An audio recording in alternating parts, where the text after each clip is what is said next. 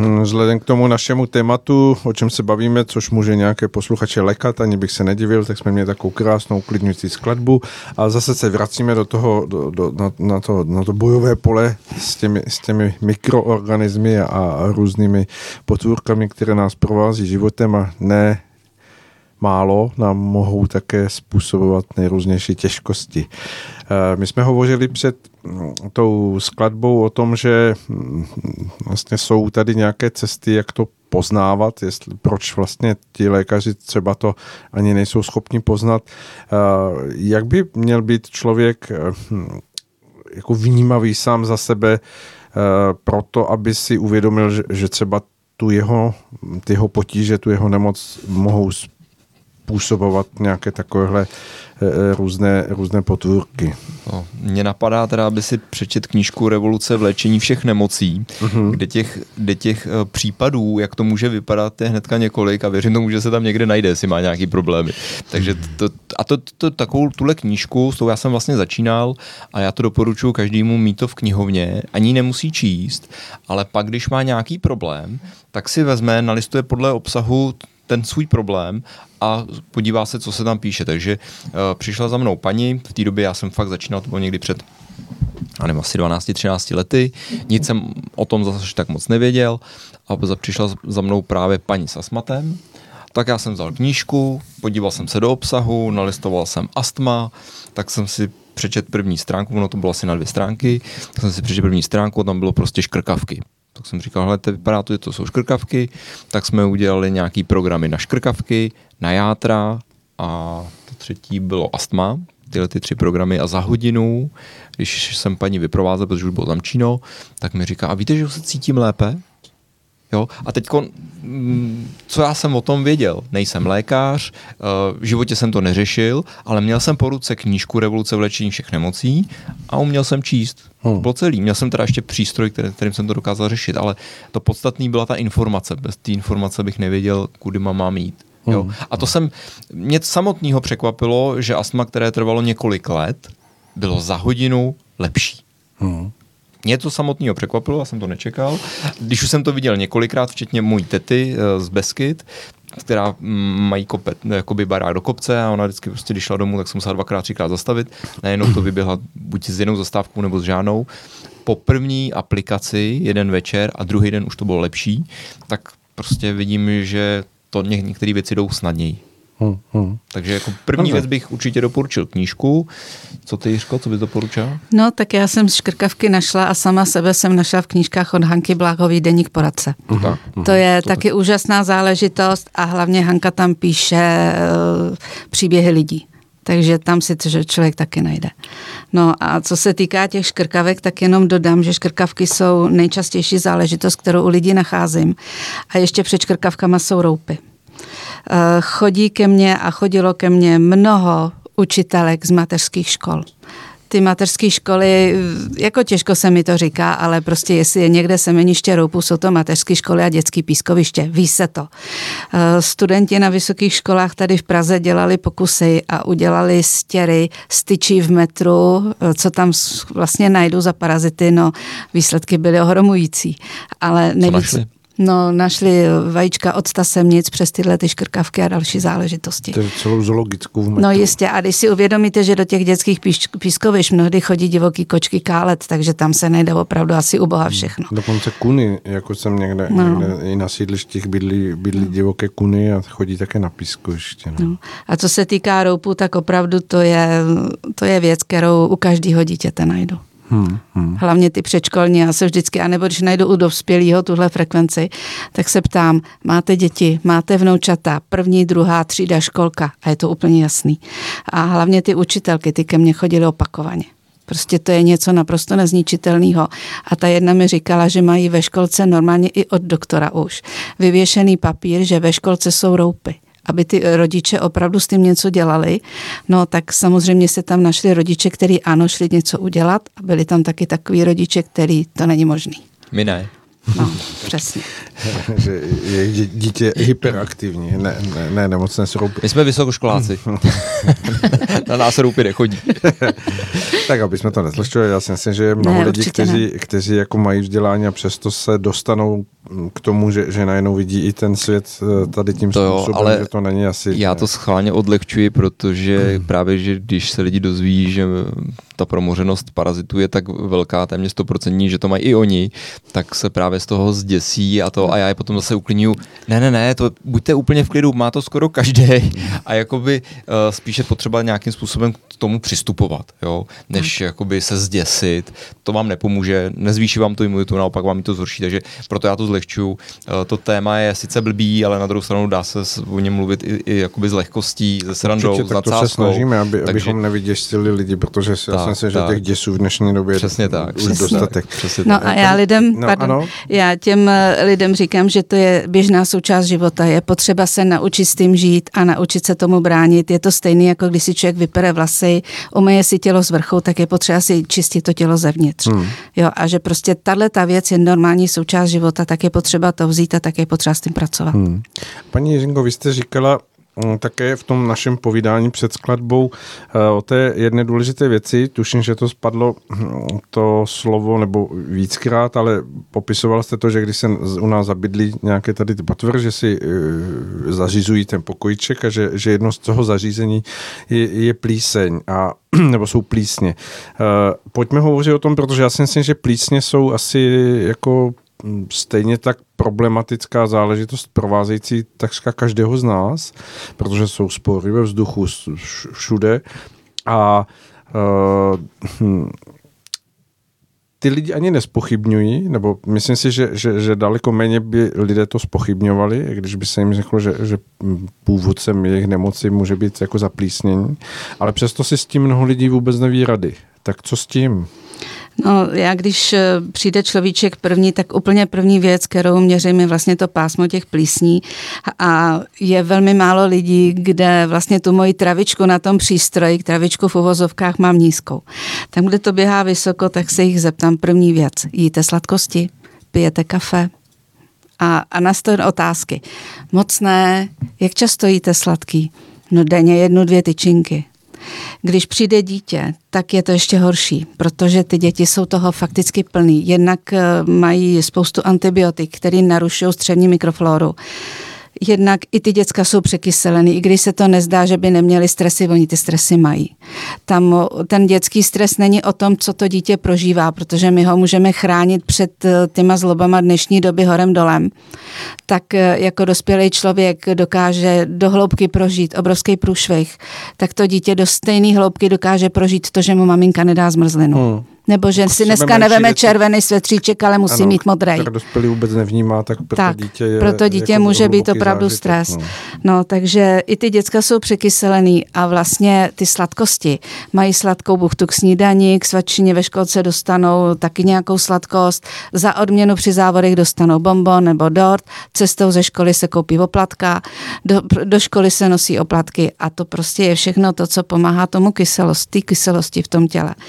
A když potom přijde tohleto a potom už je z toho problém. Nejčastěji ty problémy s plísněma se vyrazí na kůži jako v různé formy exému. Uh-huh. Tam je potřeba opravdu vyčistit střevo, dát tam to, co správný tam má být, to střevo uzdravit. Není to záležitost jednoduchá, je to na delší dobu a je to hodně o té sebekázní těch lidí. Měním jim stravu, překopávám jim život. A je uh-huh. otázka, jestli do toho půjdou nebo ne. A můžu říct, že ty lidi se k tomu opravdu staví různě, protože mezi mýma klienty klientama je pán, který ke mně vždycky občas přijde. Je to dělník. Má čisté oblečení vždycky, ale velmi chudé. Jo, ale vždycky čisté. A když jsem se ho ptala, co dělá, tak úplně poprvé mi řekl, že kope příkopy. Dneska mm-hmm. už se dostal někam do továrny. No a na druhou stranu ke mně teďko chodí manželský pár a ten pán má hodně peněz. Mm-hmm. A když jsem říkala změnit stravu, tak poprvé na to tak koukal divně, po druhý mi řekl, já to nezvládám a já říkám, víte co, ale když to nezměníte ani trošku, tak já nemůžu pro vás nic udělat, protože váš současný životní styl vás dostal k tomuhle stavu a abyste se z tohohle zdravotního stavu dostal, je potřeba změnit váš životní styl. Při třetí návštěvě pán za mnou přiběh, že nutně potřebuje na toaletu, protože nešel ke mně si dal pivo. A řekl to takovým způsobem, abych já fakt věděla, že on si bude dělat, co chce. Ano, ano, že no. se nepodřídí vašemu diktátu. no, zatímco ten první človíček, ten to skromný přijal. pán, no. tak ten to přijal a dokonce on mi říkal, piju pět kafí denně. Přestal je pít úplně. Hmm. Kouřel, nekouří. Hmm. Jo, takže jestliže je to o tom přístupu těch lidí opravdu. Hmm. A vůbec to nezáleží na vzdělání ani na společenském uplatnění a tak dále. Ale lze vůbec plíseň vyhnat jako z našeho těla, protože prostě jako ten atak z vnějšku je neustále. Ta, ta obrany schopnost našeho organismu musí být opravdu veliká, aby si s tím jako poradila, nebo, no. nebo je to jinak? Já těm lidičkám vždycky říkám, že buď budete mít v těle prostředí, který jim umožní, aby se tam usadili, a nebo jim tu příležitost nedáte, protože plísně jsou všude okolo nás. A je to o tom čistém střevě, je to o tom neokyselení, je to o tom pohybu venku, je to o tom, že ten člověk nebude jíst stravu, která pomáhá k vašení a tak dále, tak dále. Hmm. Prostě to je to, co říkám, že jim překopu život. V podstatě někdo tomu může říkat protiplísňová dieta, já tomu říkám říkám, eh, vrátit se ke stravě, kterou měli právě ti naši předkové, kteří měli ty různé půsty a pohybovali se venku a měli velmi jednoduchou stravu. Hmm, hmm. Jo, protože v dnešní době, když nemáte na talíři pět barev a sedm druhů koření, tak v podstatě, že, a to se změnilo za posledních 50 let, to za hlubokého komunismu nebylo. Hmm. A ty prabáby, ty měli prostě jáhlovou kaši, tak měli jáhlovou kaši a to bylo všechno, co na tom talíři mělo. A k večeři měli voloupaný brambory a když měli mlíko, tak si ho prostě ne každý mohl dovolit. Ale bylinky měli. To měli, ale to tělo bylo zvyklé na jednoduchou stravu. Žaludek nám dělá čtyři typy trávicích šťáv. A když tam naplácáme sladký, slaný, hořký, kyselý, všechno dohromady, no tak ta strava nebude dobře strávená, to tělo si z toho neveme všechno to, co má mít a v dlouhodobém režimu to nemůže dobře dopadnout. Hmm.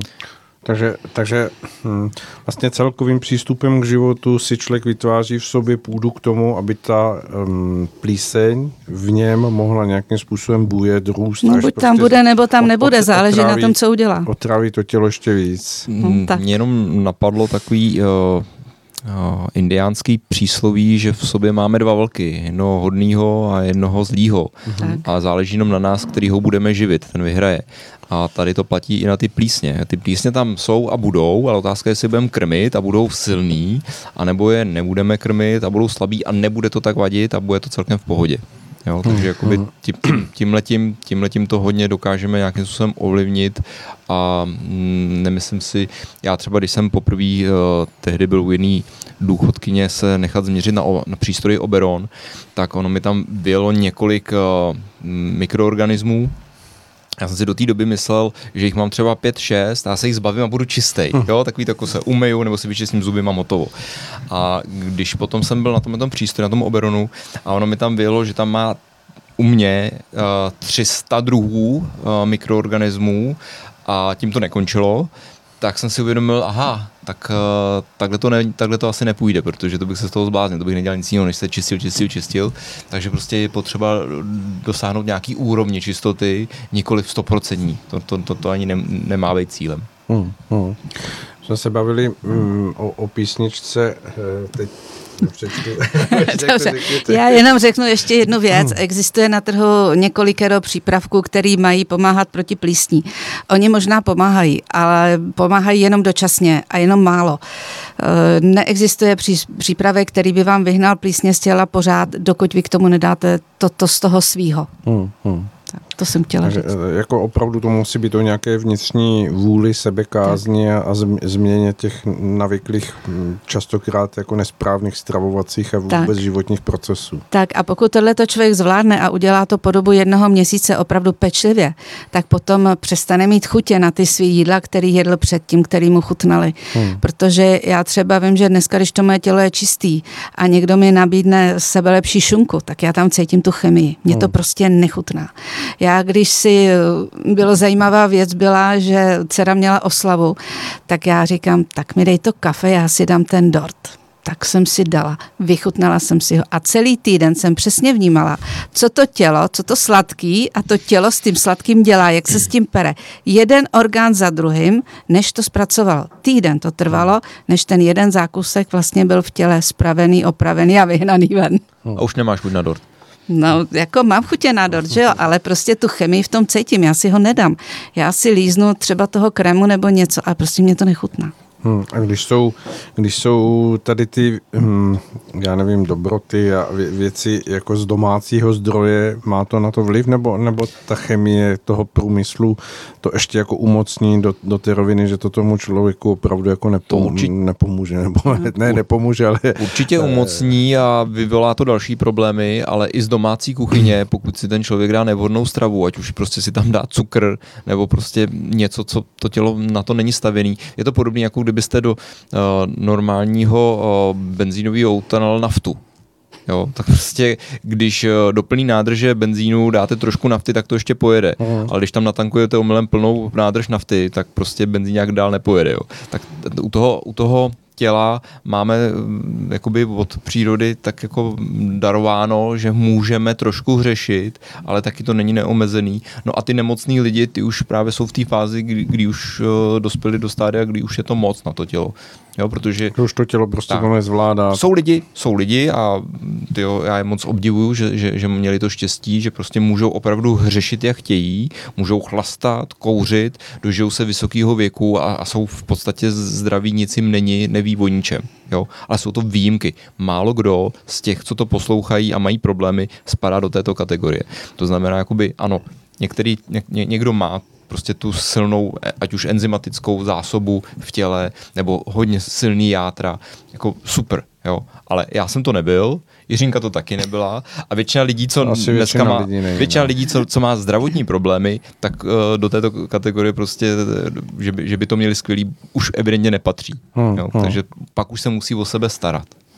Setkal jsem se s reakcí takovou jako moudrou, eh, kdy taky někdo argumentoval tím, že jeho dědeček ta, jako kouřil celý život, pil a na, na nic nehleděla, že tady byl takřka do 100 let a, a ta odpověď na to byla, no vidíte, kdyby to nedělal, tak to mohl být do 120 a je to, je to samozřejmě otázka také i z té duchovní roviny, kdo jaký tu má úkol, jaká ta jeho energie tady má být a, a asi bychom zašli do už vláken, která hm, nesouvisí až tak s tím tématem parazitu, ale samozřejmě vždycky můžeme udělat něco pro to, abychom žili život plnocenější, plnohodnotnější a samozřejmě k tomu zdraví bezpodmínečně patří. To znamená, že když se člověk probouzí s tím, že že opravdu nevnímá, že by mu něco bylo. Je velký rozdíl proti tomu, když se probouzí a cítí, že sotva se pohne, tak ho co, něco bolí, nebo že, že je omezený jako v nějakém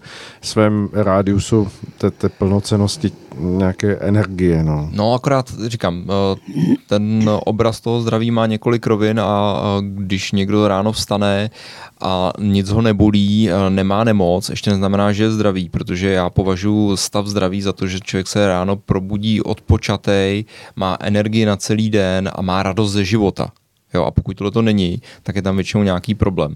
A mm, to, to, to, to je jak naše praxe, tak praxe lidí, co jsme viděli kolem sebe, že prostě uh, některý lidi, kteří už třeba nemají chuť do života, pak se vyčistí, tak najednou mají chuť do života, mají chuť sportovat, mají chuť uh, objevovat, učit se. Jo, že i no, člověk, mají elán do života. Mají elán do života, že no. se i prostě v vysokém věku nebo pokročilém věku uh, začnou zase zajímat a učit se nové věci, které dřív už prostě už na ně to bylo moc protože hmm. neměli energii. Nebo rezignovali. Ne? No. Hmm. No, tak ona, ta rezignace tam je z té eh, únavy vlastně z těch chemických záležitostí, co jsou v těle. A ta chemie není jenom od těch parazitů, my tu chemii vlastně dodáváme do těla všema možnýma způsobama. Nedávno proběhl článek, že každý z nás každý týden sní tolik plastů, kolik vydá jedna platební karta. Hmm. A to jsou jenom tyhle ty plasty, že jo? Potom máte ještě různé další chemické záležitosti ve vzduchu, výfukové plyny a tak dál a tak dál.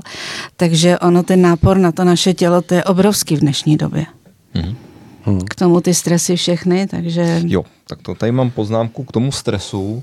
Uh, když si říkala, že ty děti mají stres, anebo dospělácí stres, jsem se zrovna bavil dneska s jedním pánem a měl totiž uh, uh, nártu opar a já mu říkám, jestli náhodou nepocituje stres, že právě ty herpesy způsobují v těle pocitově stres. Uh-huh, jo, uh-huh. Takže uh, několikrát se mi stalo, že prostě jsem si udělal program na herpesy a najednou problémů jsem měl na řešení pořád stejně, času jsem měl pořád stejně málo, ale najednou jsem nebyl ve stresu. Hmm, hmm. A jediný rozdíl, co bylo, že prostě jsem pustil program na herpes.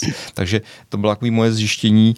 A nevím, jestli se to někde psalo v knížce, jestli se to někde dočetla. To bylo ne. fakt moje zjištění, že herpes v těle způsobuje stres. Já jsem měl jinou informaci, že stres spouští herpes. Ano, že potom, ano to že, tam je. Když to mají lidé opačně. Tak, ale ono to, je, ono to je tak, že vlastně eh, v těle se udělá nějaký prostředí, rozjede se herpes, člověk začne cítit stres a pak dokonce i vykvete na venek. Uh-huh, jo? Uh-huh. Ale ten stres způsobuje už ten herpes. A když zmizí ten herpes, tak tak stres není. No a ten stres můžeš pocitovat přesně z toho, že ten herpes, když je zrovna v těle v klidovém stavu, tak eh, on se usazuje na nervových vláknech. Tak. Uh-huh. On jede po nervech. I ve chvíli, kdy se ten člověk nakazí, je jedno jakou cestou, tak eh, tenhle ten virus si nejde nervový vlákna a jede po nervech, usazuje se v nervech. A tady jenom nutno dodat, že je spoustu lidí, který v sobě má herpes a nemá opary. Takže on to nevidí, on uh-huh. neví, že má v sobě herpes, ale napadá mu to játra, střeva, orgány prostě, eh, nervy, je ve stresu ale neví, že má herpes, protože on netrpí na to, že by mu to ano, ano, vykvetlo. Že prostě. to u něho nepropukne mm, do, mm, do té klasické mm, formy. Přesně tak. Přátelé, ještě jsme se bavili o lymfě, než, než úplně skončíme tuto naši čas povídání, protože my budeme ještě po přestávce nebo po skladbě tady mít další hosta ano. a budeme, budeme hovořit, pokračovat víceméně ve stejném duchu, ale pojďme, pojďme na tu lymfu, protože uh, vy jste tady na mě tak pomrkávali, jako že to je něco důležitého, nebo že, že, že je do, do, důležité o tom pohovořit. Určitě. Eh, lymfa je velmi důležitá věc. Eh, aby lymfa v těle správně běhala, tak je potřeba, aby ten člověk měl pohyb. To je, zase opět jsme u toho pohybu, u toho zdravého pohybu a nejlépe venku. To je první věc. Ve chvíli, kdy lymfa v těle dobře běhá, dobře proudí, tak vlastně lymfa čistí mezibuněční prostory a to je to, co potřebujeme. Ona odvádí toxiny ze svalu, ona odvádí toxiny z jednotlivých orgánů, odvádí je do krve, z krve potom přes ledviny, přes játra ven. Proto je lymfa velmi důležitá. Člověk, který prosedí 10-12 hodin v práci, anebo sedí v práci, nevím, 5 hodin, pak hodinu někde v autobuse, dvě hodiny v autě, pak přijde na návštěvu, tam si sedne, jako tam ta lymfa opravdu moc nefunguje. A to, co neběhá a není v pohybu, tak vlastně se potom zanáší. A je jedno, jestli jsou to zrovna ty toxiny z těch mezibuněčných prostor, ale i lymfa může být napadena některými parazity. Uh-huh. Lymfa se, hm, eh, jednotlivý toky té lymfy, to jsou takový cévy v těle, který, kterýma ta lymfa proudí, ale tam jsou uzle, který takový filtry, jsou to hm, ty lymfatické uzliny. Přesto se to filtruje aby byla ta lymfa čistá. Tam otoč se to odvádí z těch uzlin do krve. Uhum. Takže ono v té lymfě se vždycky nachází spousta toxinů a jedno jakých ale ve chvíli, kdy ta lymfa nebude proudit, nebude se čistit, tak potom ten člověk bývá unavený, bývá, nechce se mu zrovna pohybovat a jsou to zase ty stavy a zase ten nepořádek v tom těle nahrává překyselování plísním a zase jsme v tom kolotoči. Jo, to je prostě jenom další, další úsek toho kolotoče znečištění těla a usazení se nežádoucích patogenů v těle. Hmm. Je tam dnes naskočil takový obrázek, eh, když eh, mějete nádobí a ucpe se uh, od toho k dřezu, jo, tak ono to třeba i odtíká, a odtíká to pomalu a zůstává prostě na tom dřezu takový ten škralou, takový ten kál. A, to, a tak, tak to je podobný, to je podobný příměr, jo, že hmm. ono to sice funguje, ale funguje to blbě a vznikají další problémy. No a já ještě bych chtěla dodat, jako jsou různé lymfatické masáže. Nevím, jak je dělá odborník odborný, jestli je opravdu udělá odborně, ale vím o tom, že když to nedělá až tak úplně dobrý odborník, tak udělá víc zla než užitku. Protože sice on vyždíme nějakou část té lymfy, která projde do močového ústrojí a po lymfatické masáži jde ten človíček na malo, to je fajn. Jenomže pokud nejsou připraveny ledviny a další následní orgány na ten příval, který uh-huh. ten lymfat... Tak to nespracují. Tak to nespracují uh-huh. a ve výsledku je ještě hůř než předtím, protože toxiny, které jsou někde uložené a my je vytáhneme ven a to tělo neodvede, tak je obvykle usadí ještě hloubš, než byly původně. Uh-huh. Hmm. Takže s lymfou se musí opatrně, ale musí se oni pečovat jako všechno. Dobře, tak budeme o tom hovořit. Teď tedy poprosím režii, abychom si dali hm, skladbu, co máme v plánu. A my se tady za chvilinku sejdeme a bude nás o jednoho víc. Budeme hovořit s hostem, který teď dorazil a věřím tomu, že to bude velmi zajímavé. Takže vydržte u přístrojů, ze kterých nás posloucháte. Stále pokračujeme s naším pražským vysíláním a těšíme se na to, že budete u toho také i vy.